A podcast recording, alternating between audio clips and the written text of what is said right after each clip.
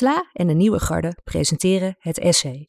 In elke aflevering ontvangt Roos van Rijswijk een gast die een bijzonder essay meeneemt.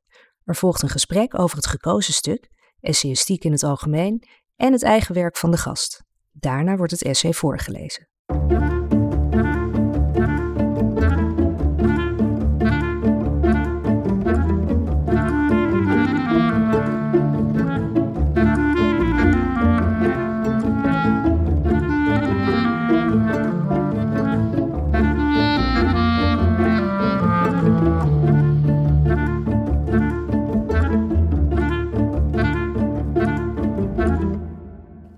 In de tweede aflevering van het essay praat ik met Mirjam Rasch, filosoof, literatuurwetenschapper, essayist. Haar essays verschijnen in onder meer De Groene Amsterdammer en op het online platform Follow the Money. In 2015 won ze de Jan Hanlo Essayprijs met het essay Een kleine biologische banaan, fonophilia in 12 scènes. In 2017 verscheen bij de bezige bij Zwemmen in de Oceaan berichten uit een post-digitale wereld. En in 2020 verscheen bij diezelfde uitgever Frictie, ethiek in tijden van dataïsme, waar ze de prestigieuze Socratesbeker mee won. Zeer binnenkort verschijnt bij Prometheus Autonomie, een zelfhulpgids. Een boekje in de filosofische pamfletreeks Nieuw Licht. Over Mirjams werk komen we uitgebreid te spreken straks. Maar eerst, Mirjam, gaan we het eens hebben over het essay dat je voor ons meebracht. Namelijk De Antiprofeet van Emile Cioran. Ja, klopt. uh, misschien is het handig om eerst even uit te leggen, kort voor de luisteraar. En misschien ook wel een beetje voor mij, wie Emile Cioran ook alweer is. Oh jee, ja, ik ben geen Cioran-kenner, maar uh, hij is een um, ja, filosoof, essayist, schrijver uit de 20e eeuw. Geboren in Roemenië en uh, op een gegeven moment naar uh, Parijs vertrokken, naar Frankrijk, waar hij de rest van zijn leven, zijn lange leven heeft uh, geleid. En het is wel interessant dat hij uiteindelijk volgens mij 84 is geworden. Terwijl die, nou ja, zijn werk staat bol, zeg maar, van bespiegelingen over de dood en waarom leven waarom niet een eind eraan maken? het is uh, best wel veel kommer en kwel. Hij wordt ook wel geschaard onder de pessimistische filosofen. Ik vind hem zelf ook heel erg grappig. Dat vind ik ook bij dit essay, hoewel dat ook wel heel, heel erg kommer en kwel is. En wat interessant is uh, aan Gioran, is dat hij toen hij naar Frankrijk verhuisde ook in het Frans is gaan schrijven. Dus hij is een filosoof die in twee talen uh, schrijft of schreef. En ja, dat is toch wel echt heel erg bijzonder, vind ik, dat, uh, dat je dat kan. En je ziet hem, dit, dit essay wat ik heb gekozen is onderdeel van zijn eerste boek in het Frans. En als ik het goed heb begrepen, was dat ook, ja, waren dat een soort vingeroefeningen voor hem. Dus het zijn allemaal korte stukken. Uh, waarin hij dus ja, eigenlijk zijn, zijn stem of zijn stijl aan het vinden is in een nieuwe, een nieuwe taal. En um, dat, ja. dat, dat levert denk ik uh, iets heel bijzonders op. Een kleine filosofie van verval, zo heet het boek waar het uitkomt. Het essay De Antiprofeet. Hij staat inderdaad bekend om zijn, om zijn korte, bondige uh, filosofieën. Mm -hmm. Aforisme ook wel. Um, hij had niet veel op met het uh, langdradige, um, maar is desalniettemin natuurlijk vrij diepgaand in zijn oeuvre. Uh, je zei het al, ik, ik heb natuurlijk ook uh, even rondgezocht en steekwoorden die uh, iedere keer weer vallen. Pessimisme, pessimisme, antinatalisme, lijden, verval, nihilisme, heel vrolijk. hij ik, wordt dan ook wel ja, een vrolijke pessimist genoemd. Ik vrees dat enige verkeerde ideologieën die hij heeft aangehangen ook meestal wel genoemd worden. Dus het is goed om dat nu ook even te noemen. Ja, ja dat hij in de jaren 30 of de aanloop naar de Tweede Wereldoorlog uh, niet direct, zeg maar, uh, bij de goede kant uh, zich schaarden, schaarden. Maar ja. Ja, en daar heeft hij dan later in zijn leven van gezegd dat het een ongelofelijke fout was. Dat dan weer wel. Dat dan weer wel, ja. Ja, ja het kan verkeren. Maar goed, het essay De Antiprofeet. Ik, uh, uh, ik lees een heel klein stukje voor, het begin. Uh, in ieder mens sluimert een profeet en wanneer deze ontwaakt is er een beetje meer kwaad in de wereld. Onze voorliefde om te verkondigen zit zo in ons verankerd dat zij ons springt aan diepten die onbekend zijn aan de overlevingsdrang. Iedereen wacht zijn moment af om iets voor te stellen, om het even wat. Ja, dat is toch fantastisch. ik word hier dus heel vrolijk van, dus uh, in die zin inderdaad. Een, uh, een, vrolijke filosoof ook wat mij betreft. Ik, en ik, ik kan niet helpen dat ik hierbij meteen aan onze tijd denk. Um, dit is natuurlijk geschreven in een totaal andere tijd, midden 20e eeuw. Maar ik zie hier direct alle uh, uh, mensen vormen met een Twitter-account en een Facebook-account en een mening. En um, het, het, enorme uh, circus aan getetter en gekwetter wat, uh, waar wij in leven tegenwoordig. Ja, de, de enorme behoefte om je mening te verkondigen ja. en dat ook daadwerkelijk gelijk kunnen. Op ja. een wereldwijd platform in dit geval. Ja, ja, en ik vind het mooi wat hij zegt, dat het, weet je, het komt uit zo'n diepe bron dat het heeft niet eens te maken met ons overleven. Het, het heeft gewoon geen enkele zin. En toch is die onbedwingbare behoefte er. toch is die er. Ja, en um, hij geeft in, in het verdere verloop van het essaytje ook wel een soort van opdracht mee. Of nou ja, ik denk niet dat hij opdrachten geeft trouwens, maar zo lees ik het dan. Ik interpreteer het een beetje als een opdracht om inderdaad die profeet in jezelf uh, te onderdrukken en richting de antiprofeet te bewegen. Ja, ja hij, hij, zegt ook. Uh, de profeet in ieder van ons is wel degelijk de korrel waanzin die ons doet gedijen in onze leegte. Ja, ja. Welk, welke leegte? Waar heeft hij het over? Ja, uh, de leegte van de zinloosheid, denk ik. Dus, um, de totale zinloosheid ja, van het bestaan. Ja, ja. en uh, nou, die onderschrijf ik. en wat interessant is van Cioran, en daarom dat ik ook wel ja, me een beetje daarmee verwant voel, is dat dan kun je zeggen van ja, uh, hè, wat is die leegte? Ja, dat is de enorme zinloosheid van het bestaan. Um, dus dat, dat moeten we onderschrijven of dat, hè, dat moet je, moet je mee leren omgaan of zo. En dan vervolgens komt hij inderdaad met het tegendeel eigenlijk. Maar weet je wel, we moeten om ermee om te gaan toch die korrelwaanzin van onze mening hebben, anders lukt het niet. Uh, maar dan kom je weer hè, in het grote trollenleger der profeten terecht. en dus het is de hele die wisselbeweging waarvan je nooit kunt zeggen van Tjuran staat voor het omarmen van de leegte. Nee. Nee anders had hij dit ook niet geschreven. Hè? Hij is ook een profeet. Hij is ook een profeet, inderdaad. Ja, en eh, wat mij betreft is dat, ja, ik, ik, ik hou daar heel erg van, zeg maar, dat niet vastgepind willen worden of kunnen worden. Uh, maar altijd, eh, weet je wel, hij is altijd bezig om ook het andere te beweren. Ja, dat is ook irritant, maar uh, ja, dat, dat spreekt me wel heel erg aan daarin. Dus in die zin is de anti misschien wel die tegenstelling. De ja. anti in anti-profeet. Ja, misschien wel, ja. Ja. ja. En hij schrijft ook, je zei net al iets over de zinloosheid van het bestaan. Het schouwspel van de mens, wat een braakmiddel. De liefde, een ontmoeting tussen twee speeksels. Ja, nou ja, ik moet, moet weer lachen. daarom lees ik het ook even ja. voor, want je zei al, hij is heel grappig. Waar zit dat hem in?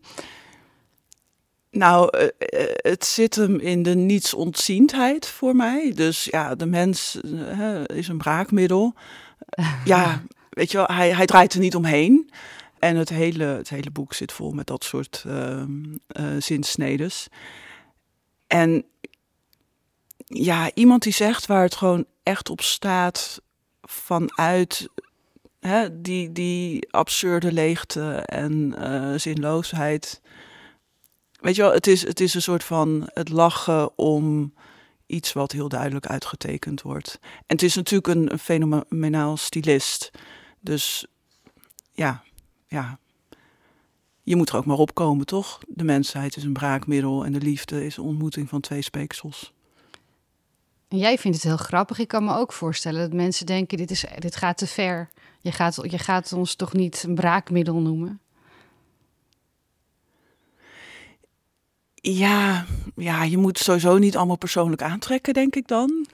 En weet je, als je het weer een beetje terugkoppelt naar dat begin, hè, van al die mensen die een kleine profeet in zich hebben, als die ontwaakt, hè, dan komt altijd kwaad in de wereld. Dus ik interpreteer dat uh, vanuit onze tijd gezien ook als iedereen die maar een mening heeft en dat tegenwoordig ook uh, openbaar kan maken, tot in de eeuwigheid bewaard in de nationale archieven van uh, de bibliotheken tegenwoordig.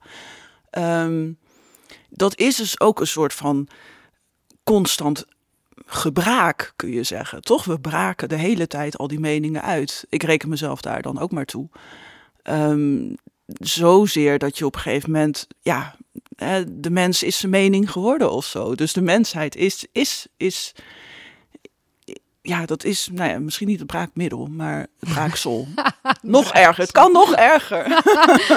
maar dan heb je het hier over bijvoorbeeld Twitter. Ja. Dat is natuurlijk wel iets anders. Hè? In, in, nou ja, het zijn niet meer 140 tekens, geloof ik, het dubbele. Nee. Ehm, dat is natuurlijk wel iets anders dan een heel essay schrijven. Ja, maar. Hoop um, ik. Ik denk ook niet dat uh, Sioran het hier heeft over al die essayschrijvers op de wereld. Wel over de filosofen. Ik bedoel, uh, de filosofen komen er niet uh, genadig van af. Um, ja, daar, daar zit toch ook wel wat in. Het is, het is niet alleen Twitter. Het is ook, weet je wel, de, de constante drang om je te uiten om een mening te hebben, om verklaringen te geven ook. Dus hij schrijft ook heel veel over uh, ja, bijvoorbeeld de vernietiging die komt met definities geven of met verklaringen geven of met het vinden van de allesverklarende formule bijvoorbeeld. Dat is eigenlijk ja, een doodsteek aan het leven of, of uh, de mens of de wereld of de betekenis. Nou ja, betekenis misschien niet, maar hè, dus, dus alles wat gaat over het willen vastpinnen of het willen uitleggen, er eens en vooral is woorden aan geven of hè, als een algoritme daar een, uh, een uh, berekening aan geven. Dat is iets waar hij de hele tijd tegen ageert. En ik denk vanuit dat besef van die onbeschrijfelijke leegte waar, waar we allemaal in, in uh, rondzweven. Het heeft ook iets boeddhistisch. Ik denk dat hij ook wel daar zich mee bezig heeft gehouden. En dat, dat definiëren, dat vastleggen, dat niet meer een andere betekenis kunnen geven aan iets, uh, dat becijferen en berekenen, dat, dat, is iets waar jij eigenlijk ook tegen ageert in je werk. Hè? Als je het hebt over uh, um, frictie, om te beginnen. Dat gaat over het dataïsme, over in hoeverre algoritmes misschien wel ons leven proberen te bepalen of uh, hoe de profeten van het dataïsme beweren dat dit de toekomst is. Kun je daar iets over vertellen? Ja, die de algoritmes doen zelf natuurlijk niet zo heel erg veel. Dus uh, uh, het gaat om de mensen erachter die, die beweren dat zij met algoritmes dat voor ons kunnen doen, bijvoorbeeld. Of uh, ons kunnen doorzien of controleren of sturen of begrijpen. Definiëren. definiëren, inderdaad. Ja. In formules vatten, vrij letterlijk ja, dus dat is inderdaad iets waar ik, ja, waar ik zelf ook tegen ageer, zoals je zegt. Dat idee dat, dat de mens, nou ja, tot op elke vezel in data te vertalen is en daardoor, uh, dat je daardoor weet uh, wat goed voor hem is. Zo wordt het, wordt het vaak verkocht en uiteindelijk gaat het natuurlijk ook uh, op de achtergrond juist om het controleren van bevolking of uh, om het sturen van, Koopgedrag? Koopgedrag, ja, ja. Ja, vaak als er wordt gezegd, de algoritmes kennen je beter dan jezelf, dan moet je dat eigenlijk lezen als het algoritme weet beter dan jezelf wat je eventueel zou willen aanschaffen. Ja. En zoals we allemaal weten, valt dat ook wel mee, want krijg je vaak advertenties die ook nergens op slaan. maar het blijkt dat ze dat helemaal niet zo goed weten. Maar dat kan ook dubbel zijn, want mijn algoritme denkt heel vaak dat ik een man ben. Ja. En dan ben ik eerst altijd heel tevreden. Dan ja. denk ik, ha, ik heb het algoritme omzeild. ja. Ik, ik ben nog zelf iemand. En dan vervolgens denk ik, maar, maar, maar ik ben helemaal geen man. Waarom denkt het algoritme dat ik een man ben? ja, ja, ja, en je wil heel graag dat het dan uh, klopt. Ja, maar ik ben Ja. ook weer blij dat het Ja. niet klopt. Ja, maar de meeste mensen zullen eerder de neiging hebben om, om te denken van... hé, hey, dat, dat klopt niet, ik moet het oplossen. Of eh, hè, waarom is dit zo en eh, ja, voel ik me niet, eh, niet goed bij of iets dergelijks. Terwijl inderdaad, ik zeg ook altijd van... ja, je moet blij zijn als blijkt dat het niet klopt. Want dat betekent dat, eh, ehm, dat ze van alles niet weten. Maar goed, dat kan natuurlijk ook slecht uitpakken als jij bijvoorbeeld... ehm, door niet kloppende algoritmische profilering wordt aangemerkt als een fraudeur Ja. ja, dan ben je natuurlijk niet blij dat het niet klopt. Dus dat is ook een soort van double bind. Eh, waar we in zitten als het gaat, denk om die algoritmes en die dataficering en zo. is bijvoorbeeld ook een, eh, een, een discussie waar het gaat om gezichtsherkenning. Waarvan inmiddels overduidelijk is dat gezichtsherkenning veel slechter werkt bij eh, zwarte mensen, of in ieder geval Ja. niet-witte mensen. Ehm, en dan rijst de vraag: moet je willen dat gezichtsherkenning goed werkt bij jou als je eh, een zwarte huid hebt of een, of een gekleurde huid. Terwijl je eigenlijk al behoort tot een groep die meer geprofileerd en meer eh, eh, zeg maar de nadelen ondervindt van, van die algoritmische profilering. Ja, want als je niet herkend wordt, heb je allerlei rechten niet. Het echt, dat is zo'n zo'n kluwen van tegengestelde belangen en, en Ja, drijfveren. en, en dan heb dat- je misschien ja. ook nog de kant dat stel je voor jouw algoritme vindt iets van jou en jij merkt dat door bijvoorbeeld eh, advertenties. Ik heb het even over de huistuin Mhm. Ja. en keuken effecten van algoritme. Dus je zit eh, op je telefoontje en op Instagram komen er allemaal advertenties langs voor dingen waarvan je denkt, huh? Je kan je ook op je achterhoofd krabben en denken, maar ben ik dan misschien eigenlijk iemand anders? Ja, nou ja, het lijkt me Weet altijd, dit algoritme iets van mij dat ik niet weet? Het lijkt me altijd goed om eh, zo nu en dan wat zelfonderzoek eh, te ondernemen. dus ik zou zeggen, grijp, grijp dat moment aan om, eh, om je dat af te vragen. Ja, ben ik dit eigenlijk? Maar zegt, zegt zo'n zo'n twijfel waar je misschien in zou kunnen vervallen ook iets over ons geloof in die algoritmes? ja, Hè, worden die advertenties ook een soort profeetjes? Ik denk het wel. Ik denk dat, weet je wel, er wordt heel vaak gevraagd van waarom geven we toch zoveel macht over aan algoritmes bijvoorbeeld om beslissingen te nemen. Ja, dat is omdat, omdat het een gevoel van controle en veiligheid ook geeft. Hè? Ik bedoel, op de een manier heeft techniek ook in het algemeen, eh, maar zeker computertechniek, heeft een soort van aura van onfeilbaarheid. Dus ja, heel graag wil je daar dan je beslissing aan, eh, aan overdragen. Of je wil heel graag ook gezien worden. Hè? Dus dat is een soort oermenselijke verlangen, denk ik. Erkenning krijgen, gezien worden. Dat iemand weet wie jij bent. Dat eh, iemand misschien wel beter dan jij weet wie Maar je dat, bent. dat iemand kan dus ook een iets zijn. Ja, eh, ja, nou ja, ik denk dat het niet zo heel veel uitmaakt wat het is. Het kan ook God zijn, hè? of het kan, eh, ehm, nou ja, God zijn of het algoritme.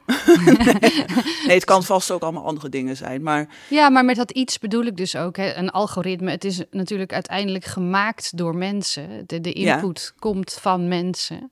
ja, maar dat wordt vergeten. Dat wordt heel vaak vergeten. En daarom is het denk ik belangrijk om dat steeds opnieuw te herhalen. Dat inderdaad het algoritme kent jou niet of het algoritme, het algoritme wil niks. Ja, Hè, eh, het algoritme wordt gemaakt door iemand die iets wil, of die een vraag heeft, of die iets wil bereiken.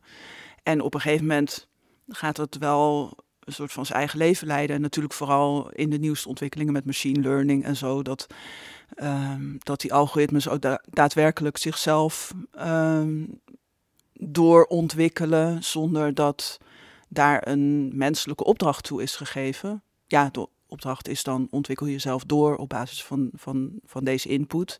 Maar wat daaruit komt is niet iets wat een mens erin heeft gestopt. En dat versterkt natuurlijk vooral ook dat idee dat, ehm, dat het een objectieve soort van eh, instantie is die, die ons kan doorschouwen en, eh, En ons, sturen. Ja, vuilbare, vuilbare mm, spraakselige mensheid. Want die, die, algoritmes die kunnen je sturen door je bijvoorbeeld bepaalde producten te laten kopen of door je een bepaalde ja.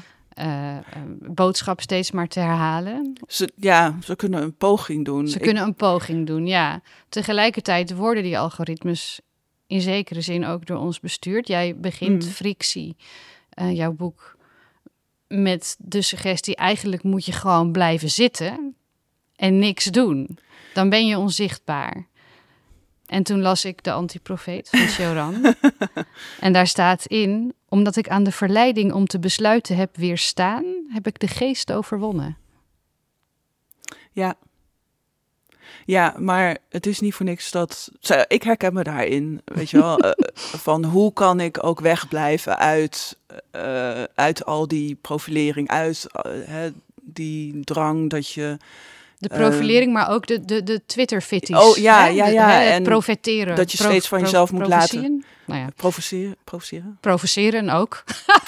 dat je steeds jezelf moet uiten en overal iets van moet vinden en overal een mening over. Dus ik ben daar wel ook een soort van persoonlijk mee bezig. Maar het is niet voor niks dat dit de opening van mijn boek is. Hè? Dus de opening is, ik zit, ik zit stil, want ik, er is niets meer wat je kunt doen om te ontsnappen aan ook alle camera's. En, weet je wel, en dan ligt je telefoon naast je en weet je, ja, je kan nog zo stil zitten en niks zeg maar die telefoon is nog steeds bezig met van alles en nog wat. Maar goed, dat is het begin. Dus ik probeer dan daaruit te komen en, en te bedenken wat je wel zou kunnen doen los van uh, stilzitten. Want uiteindelijk wil, ja, wil je wel iets doen en is, uh, is het ook geen oplossing om dan maar als een soort uh, ja, een versteende figuur om binnen te blijven. Om de leegte te gaan belichamen. Mm, nou ja, ik denk dat je de, le de leegte heel goed kunt belichamen zonder stil te zitten. Dat je juist misschien ook door de wereld moet bewegen om, hè, om de leegte te belichamen. Maar dat, dat wordt nu al heel. Uh... Ja, ik, ik had het nog even over Chorans leegte, die die noemde. Hè? De leegte van, ja. van het bestaan. Nee, maar ook hè, in de geest van Tioran zou ik dan ook zeggen, op het moment dat je denkt dat je het uitgevogeld hebt, namelijk de enige manier, de enige manier om tegen het algoritme in het geweer te komen, is binnen blijven, stilzitten, je mond houden. Nee, want dan heb je dus gedefinieerd wat het is, dan heb je het vastgepind en dan, dan werkt het dus niet meer. Dus, wat heb je dan vastgepind?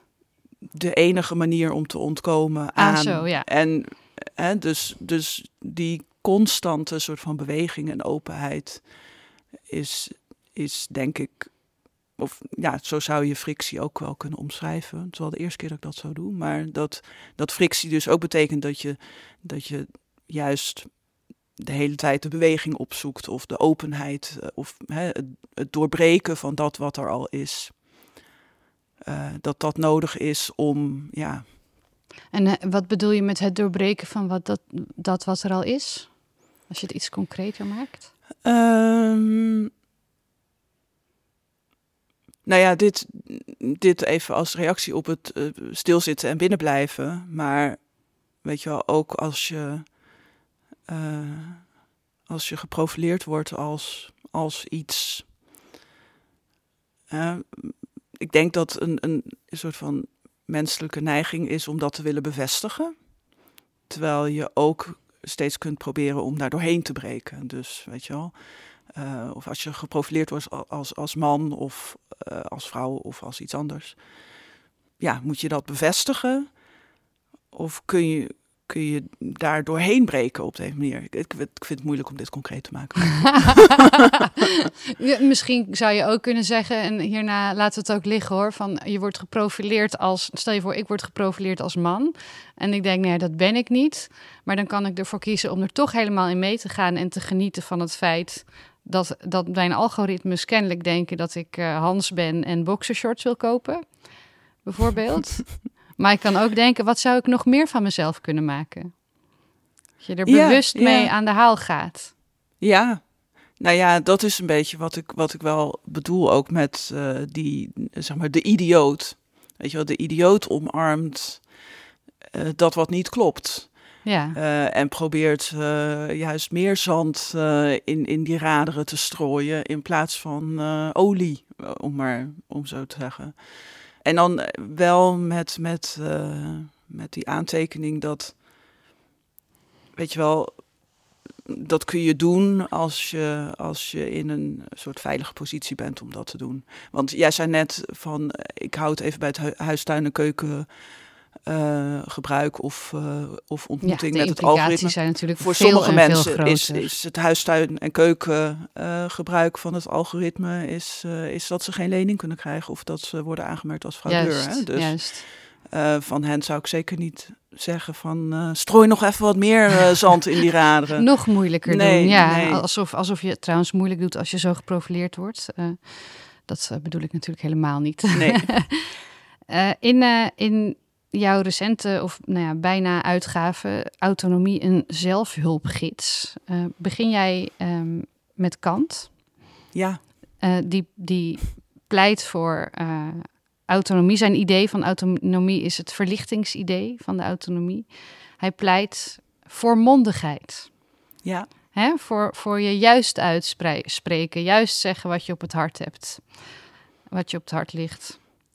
Ja, nou, ik, dat is inderdaad interessant hoe je dat nu zegt. Ik weet niet of hij pleit voor je uitspreken. Dus hij pleit voor uh, zelf nadenken in eerste instantie. En eh, Kant is natuurlijk een, een filosoof die heel erg bezig is met de reden. En uh, nou ja, hoe, hoe de reden werkt, wat voor criteria en voorwaarden daar te stellen zijn en zo. En nou, hij heeft overal over geschreven. Maar ik denk dat als hij het heeft over mondigheid, dat je dat niet meteen. Dat gaat niet per se meteen over het uitspreken of de expressie ervan. Het gaat niet over de, pro, over de profeet waar Choran uh, over filmineert. Nou ja, die twee zijn wel met elkaar in verband te brengen, denk ik. Ja. Maar ja, ik, als je Kant leest, dan, dan wordt ook wel vooral heel erg duidelijk hoezeer hij tot een karikatuur is geworden. Dus weet je wel, of, of hoezeer die ideeën, nou ja, laat ik het anders zeggen, hoezeer die ideeën van Kant echt extreem belangrijk zijn geweest voor nou ja, de ontwikkeling van onze eigen cultuur en uh, maatschappij. Maar dat die zich hebben ontwikkeld in een richting die niet per se helemaal tot kant is te herleiden. Dus uh, daar zit, zit wel heel veel oorsprong uh, hè, over dat zelf nadenken en het vrije individu en uh, de vrijheid van meningsvorming, om maar even zo te noemen. En dat heeft zich dan ontwikkeld tot het idee dat we nu ook allemaal onze mening moeten hebben en uiten en bladibladibla. Um, ja, dat, of, of hij dat nou precies ook bedoelde met, met mondigheid, dat, dat weet ik niet. Het gaat vooral om het, het nadenken. Dat kan ook in stilte. Ja. Je kunt ook stilzitten ook en af nadenken. en toe in stilte. ja. Eh, je zegt net, dat weet ik niet. En je schrijft, uh, ik lees dat in Frictie, ik lees dat ook in de, de zelfhulpgids. Mm.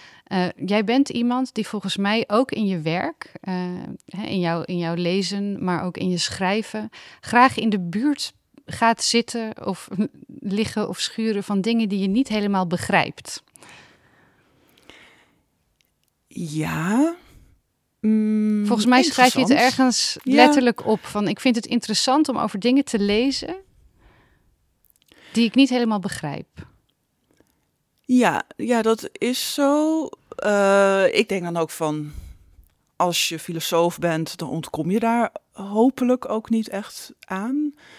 Um, ik, ja, ik, ik, ik denk dat ik misschien geneigd ben om ook, ja, hoe zeg ik dit zonder flauw te doen over andere mensen?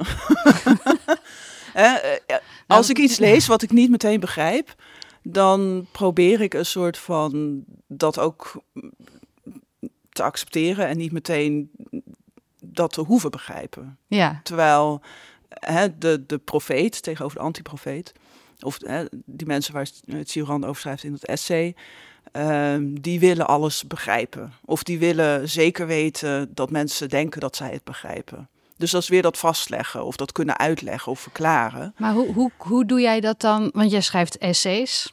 Ik denk dat de Eh, meeste mensen echt minder begrijpen dan dat ze voordoen. Maar in jouw essays probeer je wel iets te begrijpen, toch? Ja, tuurlijk. Ja. Tuurlijk. En ik vind het ook heel belangrijk om eh, eh, woorden te geven, ook aan dat wat ik niet begrijp. Dus dat is waar het in frictie ook best wel veel over gaat, maar meer in de tweede helft. Weet je, ik kan me ook heel erg eh, storen aan bijvoorbeeld eh, filosofieën of, eh, of schrijvers die uiteindelijk dan uitkomen op, ja, maar dit, dit is dan het onuitsprekelijke. Of dit is dat, weet je wel, wat ontsnapt aan alle begrip. En daar hebben we het mee te doen. Dat is weer net iets te makkelijk, denk dat jij. vind ik dan weer te makkelijk. Ja, en dan denk ik van, dan moet je op zijn minst echt woorden geven aan waarom het onuitsprekelijk is. Ja, ik begrijp ook dat dat niet kan, maar het, het voelt als een makkelijke soort van nooduitgang die dan genomen wordt. En dit, dit zeg jij als lezer van essays. Als eh, eh, schrijver van essays probeer je dus... Je probeert geen sluitend antwoord te geven. Maar je probeert ook niet te eindigen met... Zoek het allemaal zelf maar uit. Nou, ik denk dat ik in autonomie eindig ik best wel met zoek het allemaal zelf maar uit. Ja, als dus- een soort, De zelfhulp dit is de Het conclusie. lijkt aanvankelijk een stakke, stappenplan. Ja, ja. En de Ja, conclusie en je is, eindigt met een vraagteken. je zult, het, je zult het toch echt gewoon zelf moeten uitzoeken. Eh, maar je mag daar wel wat hulp bij gebruiken. Dat is een beetje waar het op uitkomt. Heb jij een bepaalde lezer in je hoofd als je essays schrijft? We hebben het hier tenslotte ook over essayeren. Het is voor mij wel altijd echt heel erg ja, belangrijk om hele complexe materie op een toegankelijke manier op te schrijven. En niet alleen op een toegankelijke manier, maar ook op een literaire manier. Omdat ik denk dat, weet je wel, door het op een literaire manier op te schrijven, spreek je niet alleen het hoofd aan, maar ook eh, De verbeelding de verbeelding. Ik, ik wilde zeggen het hart, maar ik, Het hart. Ik, ik, ik twijfelde een beetje, want het klinkt dan weer zo. Maar ehm, bij Ja. dit boek heb ik, ja, ik denk dat het bij elk boek anders is. Bij dit boek had ik eh, duidelijke lezers voor ogen, namelijk mijn studenten ehm, eh, eh, in de minor, waar ik toen ter tijd les gaf. Eh, Welk vak was dat? Media en techniek, filosofie. Ah ja, Dus ehm, dat boek is ook ontstaan toen ik dat vak aan het herontwikkelen was. En eh, ze, nou ja, het is ook de reden dat, dat ik ze noem in het dankwoord. Want ze, ze waren er niet altijd van op de hoogte, maar ik heb heel veel dingen soort van op ze getest. eh, ideeën en, en ook manieren van eh, duidelijk maken of voorbeelden eh, die ik heb gebruikt. het waren Heb- dankbare ja. proefkonijnen. ik weet niet of ze altijd dankbaar waren, maar Dat hopen we dan maar. Ik, ik kom nog even terug op wat jij net vertelt over dat je het niet alleen eh, het hoofd aan wil spreken, maar ook nou, het hart of de Ja. verbeelding. Jij schrijft eh, bijvoorbeeld over ehm, jouw telefoon als een elektrisch dier. ja. Eh, zodra ik een app aanklik, vouwt zich aan de achterkant een boeket aan trekkers open. En even later schrijf je de hoeveelheid bloemen die aan de Facebook-stengel groeit. Ja, ja, en voor mij is dat, eh, dat is natuurlijk heel beeldend opgeschreven, maar ehm, voor mij is dat ook een vrij letterlijke beschrijving van hoe het eruit ziet als je. Eh, Eigenlijk had ik het liefst dan eh, dat ook als een soort plaatje in het boek opgenomen.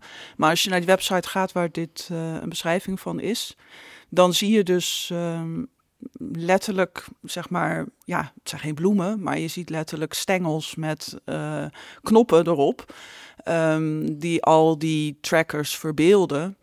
En, eh, en daar kun je dan doorheen klikken. En dat vind ik dus ook een heel goed voorbeeld van een, van een website die, nou ja, door het visueel te maken, het heel duidelijk maakt, weet je wel, wat de omvang is van, van, van die hoeveelheid tra- eh, trackers die in onze telefoons eh, zitten, bijvoorbeeld. Maar jij, jij zet dus eigenlijk ook dat visuele vergelijkingen, metaforen in om de lezer mee te nemen in jouw zoektocht of in jouw Ja, tekst. Ja, ik heb ook wel literaire ambitie met, uh, met het schrijven. Daarom dat ik ook um, mezelf ook essayist noem. Um, en los daarvan, weet je, ik ben opgeleid als literatuurwetenschapper nog voordat ik filosofie ging studeren.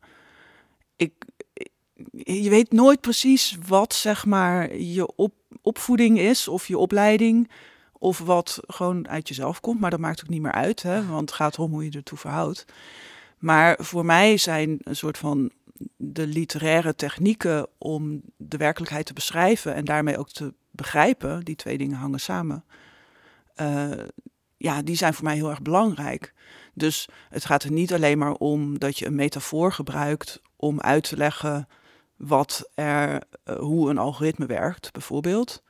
Maar de metafoor, ja.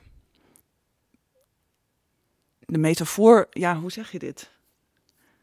Um, het is niet, je hebt een soort van het feit, algoritme, en dat wil je overbrengen, dus dan gebruik je beeldspraak. Ja. Die twee moeten samenkomen. Of die komen voor mij samen in het begrijpen van de wereld. En dat is ook wat die uh, eh, OOO, objectgeoriënteerde ontologie, uiteindelijk zegt.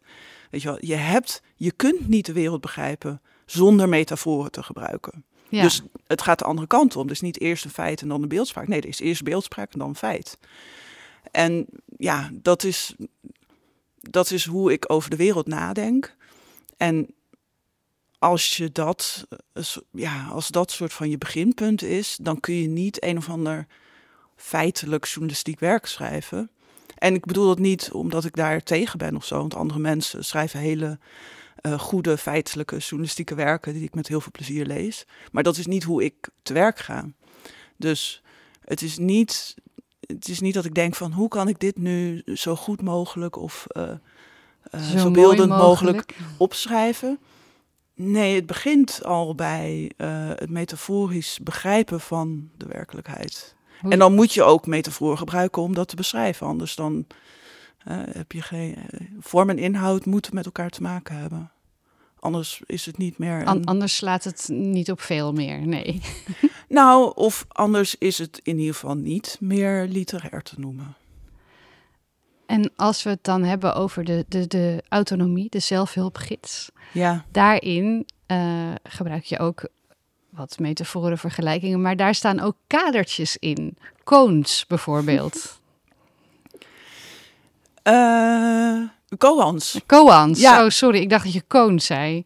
Nou, daar nee, verraadt uh... mijn onkunde zich. Aziatisch begrip. Koan. Koan. Ja. Ja, en Um, kun, je, kun je eerst eens uitleggen wat dat is? Ja, koan is, dat, dat komt uit uh, het Oosterse boeddhistische denken. En dat zijn eigenlijk een soort aforit, aforisme, uitspraken, korte verhaaltjes. Die van oudsher, dus al nou ja, in de geschiedenis van het boeddhisme, die al eeuwen oud is, um, worden gebruikt als een soort van uh, meditatie-instrument. Uh, dus zo'n koan is een zin bijvoorbeeld. Dan kun je dan op gaan zitten mediteren. En dat leidt, is de bedoeling, uh, uiteindelijk tot verlichting. De Aziatische verlichting, boeddhistische verlichting. En ja, ik ben altijd gefascineerd geweest door die, door die vorm. Omdat het iets nou ja, andere mensen zullen misschien zeggen dat het quasi diepzinnig is.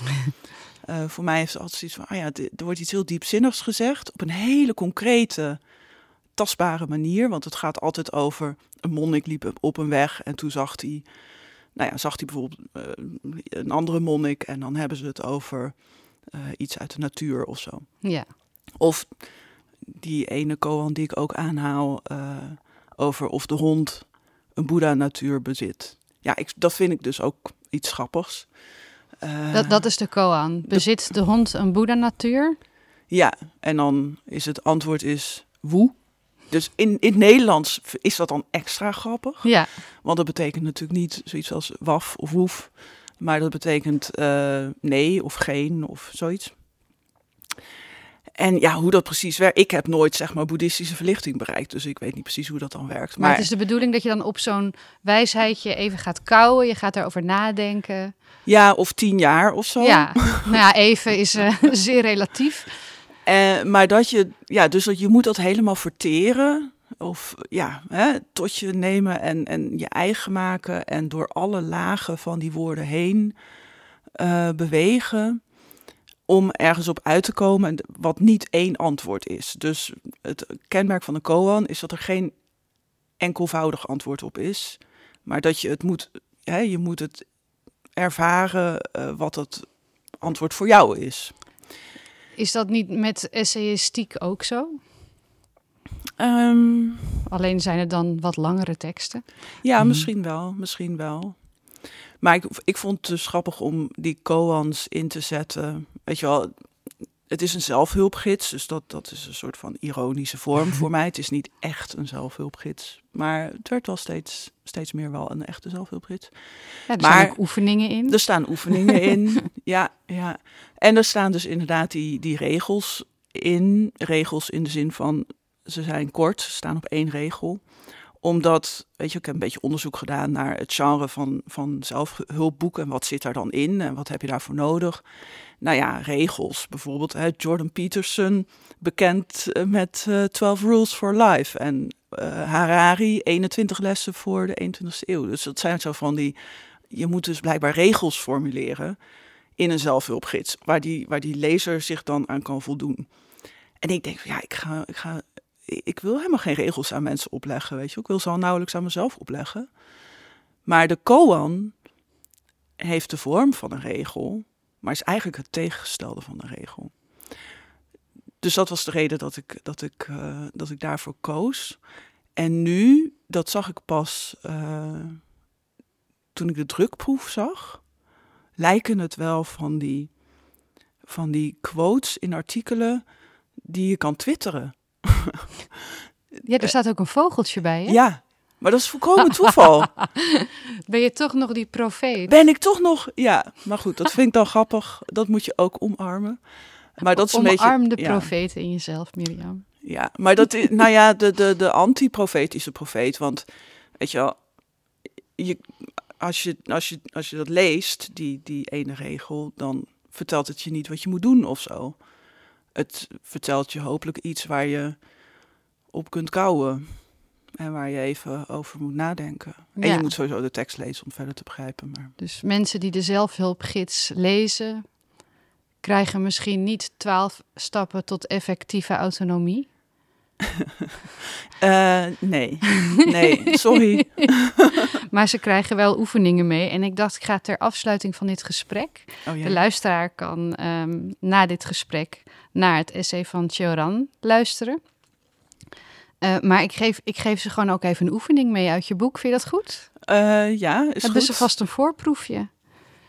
Namelijk, kijk naar jezelf door de bril van het algoritme. Wat denken deze bedrijven van je te weten? Wat weten zij pertinent niet dat je naasten wel weten?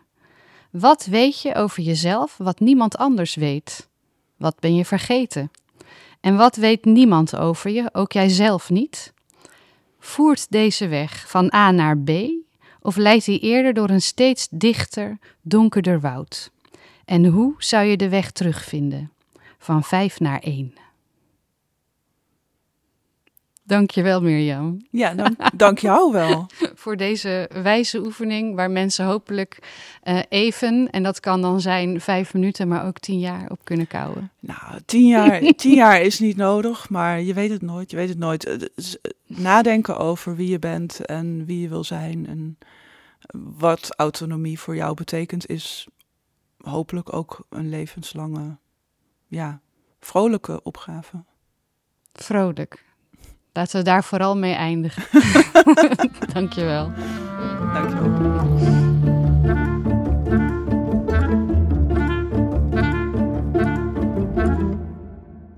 De antiprofeet.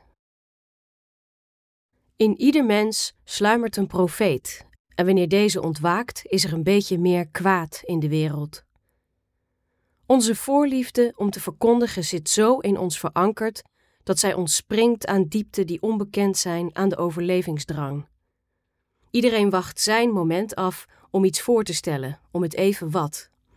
Hij heeft een stem, dat is genoeg. We betalen er een hoge prijs voor niet doof en niet stom te zijn.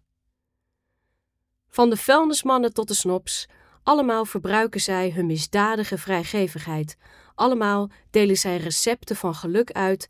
Allemaal willen zij de stappen van iedereen regelen. Het samenleven wordt er ondraaglijk door en het leven met zichzelf nog ondraaglijker.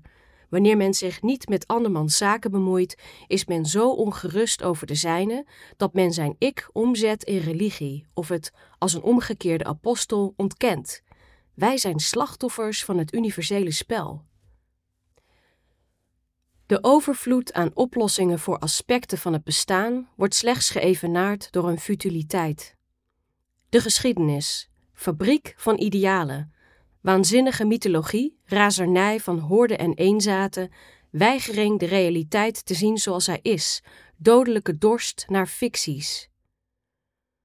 De oorsprong van ons handelen is gelegen in een onbewuste neiging onszelf als middelpunt, de reden en het einddoel van de tijd te wanen. Onze reflexen en onze hoogmoed transformeren het stukje vlees en bewustzijn dat wij zijn tot een planeet. Als wij het juiste besef hadden van onze positie in de wereld, als vergelijken onscheidbaar was van leven, zou de openbaring van onze nietigheid ons verpletteren. Maar leven, dat is blind zijn voor zijn eigen afmetingen. Als al onze handelingen, van de ademhaling tot het vestigen van keizerrijken of metafysische systemen, uit een illusie over onze belangrijkheid stammen, dan geldt dat des te meer voor het profetische instinct. Wie, met zijn onbeduidendheid scherp voor ogen, zou invloed proberen te hebben en zich opwerpen als verlosser? Nostalgie naar een wereld zonder ideaal, naar een lijdensweg zonder doctrine, naar een eeuwigheid zonder leven, het paradijs. Maar we zouden geen seconde kunnen bestaan zonder onszelf een rad voor ogen te draaien. De profeet in ieder van ons is wel degelijk de korrel waanzin die ons doet gedijen in onze leegte. De volmaakt lucide, dus volmaakt normale mens, zou geen behoefte hebben aan iets buiten de leegte in zichzelf. Ik stel me voor hem te horen zeggen: losgemaakt van het doel, van alle doelen, houd ik van mijn verlangens en mijn bitterheden slechts de formules over. Omdat ik aan de verleiding om te besluiten heb weerstaan, heb ik de geest overwonnen, zoals ik het leven heb overwonnen door de afkeer er een oplossing voor te zoeken. Het schouwspel van de mens. Wat een braakmiddel. De liefde, een ontmoeting tussen twee speeksels. Alle gevoelens putten hun absolute waarde uit de miserie van de klieren. Er is slechts waardigheid in de ontkenning van het bestaan, in een glimlach die over verwoeste landschappen hangt. Vroeger had ik een ik. Nu ben ik niet meer dan een object. Ik prop me vol met alle verdovende middelen van de eenzaamheid die van de wereld waren te zwak om mezelf te doen vergeten. Nu ik de profeet in mijzelf heb gedood, hoe zou ik nog een plaats onder de mensen kunnen hebben? Het essay is een podcast van Sla en de Nieuwe Garde. Stemacteur Barbara Knapper, techniek door Jasper Schonewille, montage door Rut Kief, beeld door Kai Brugmans.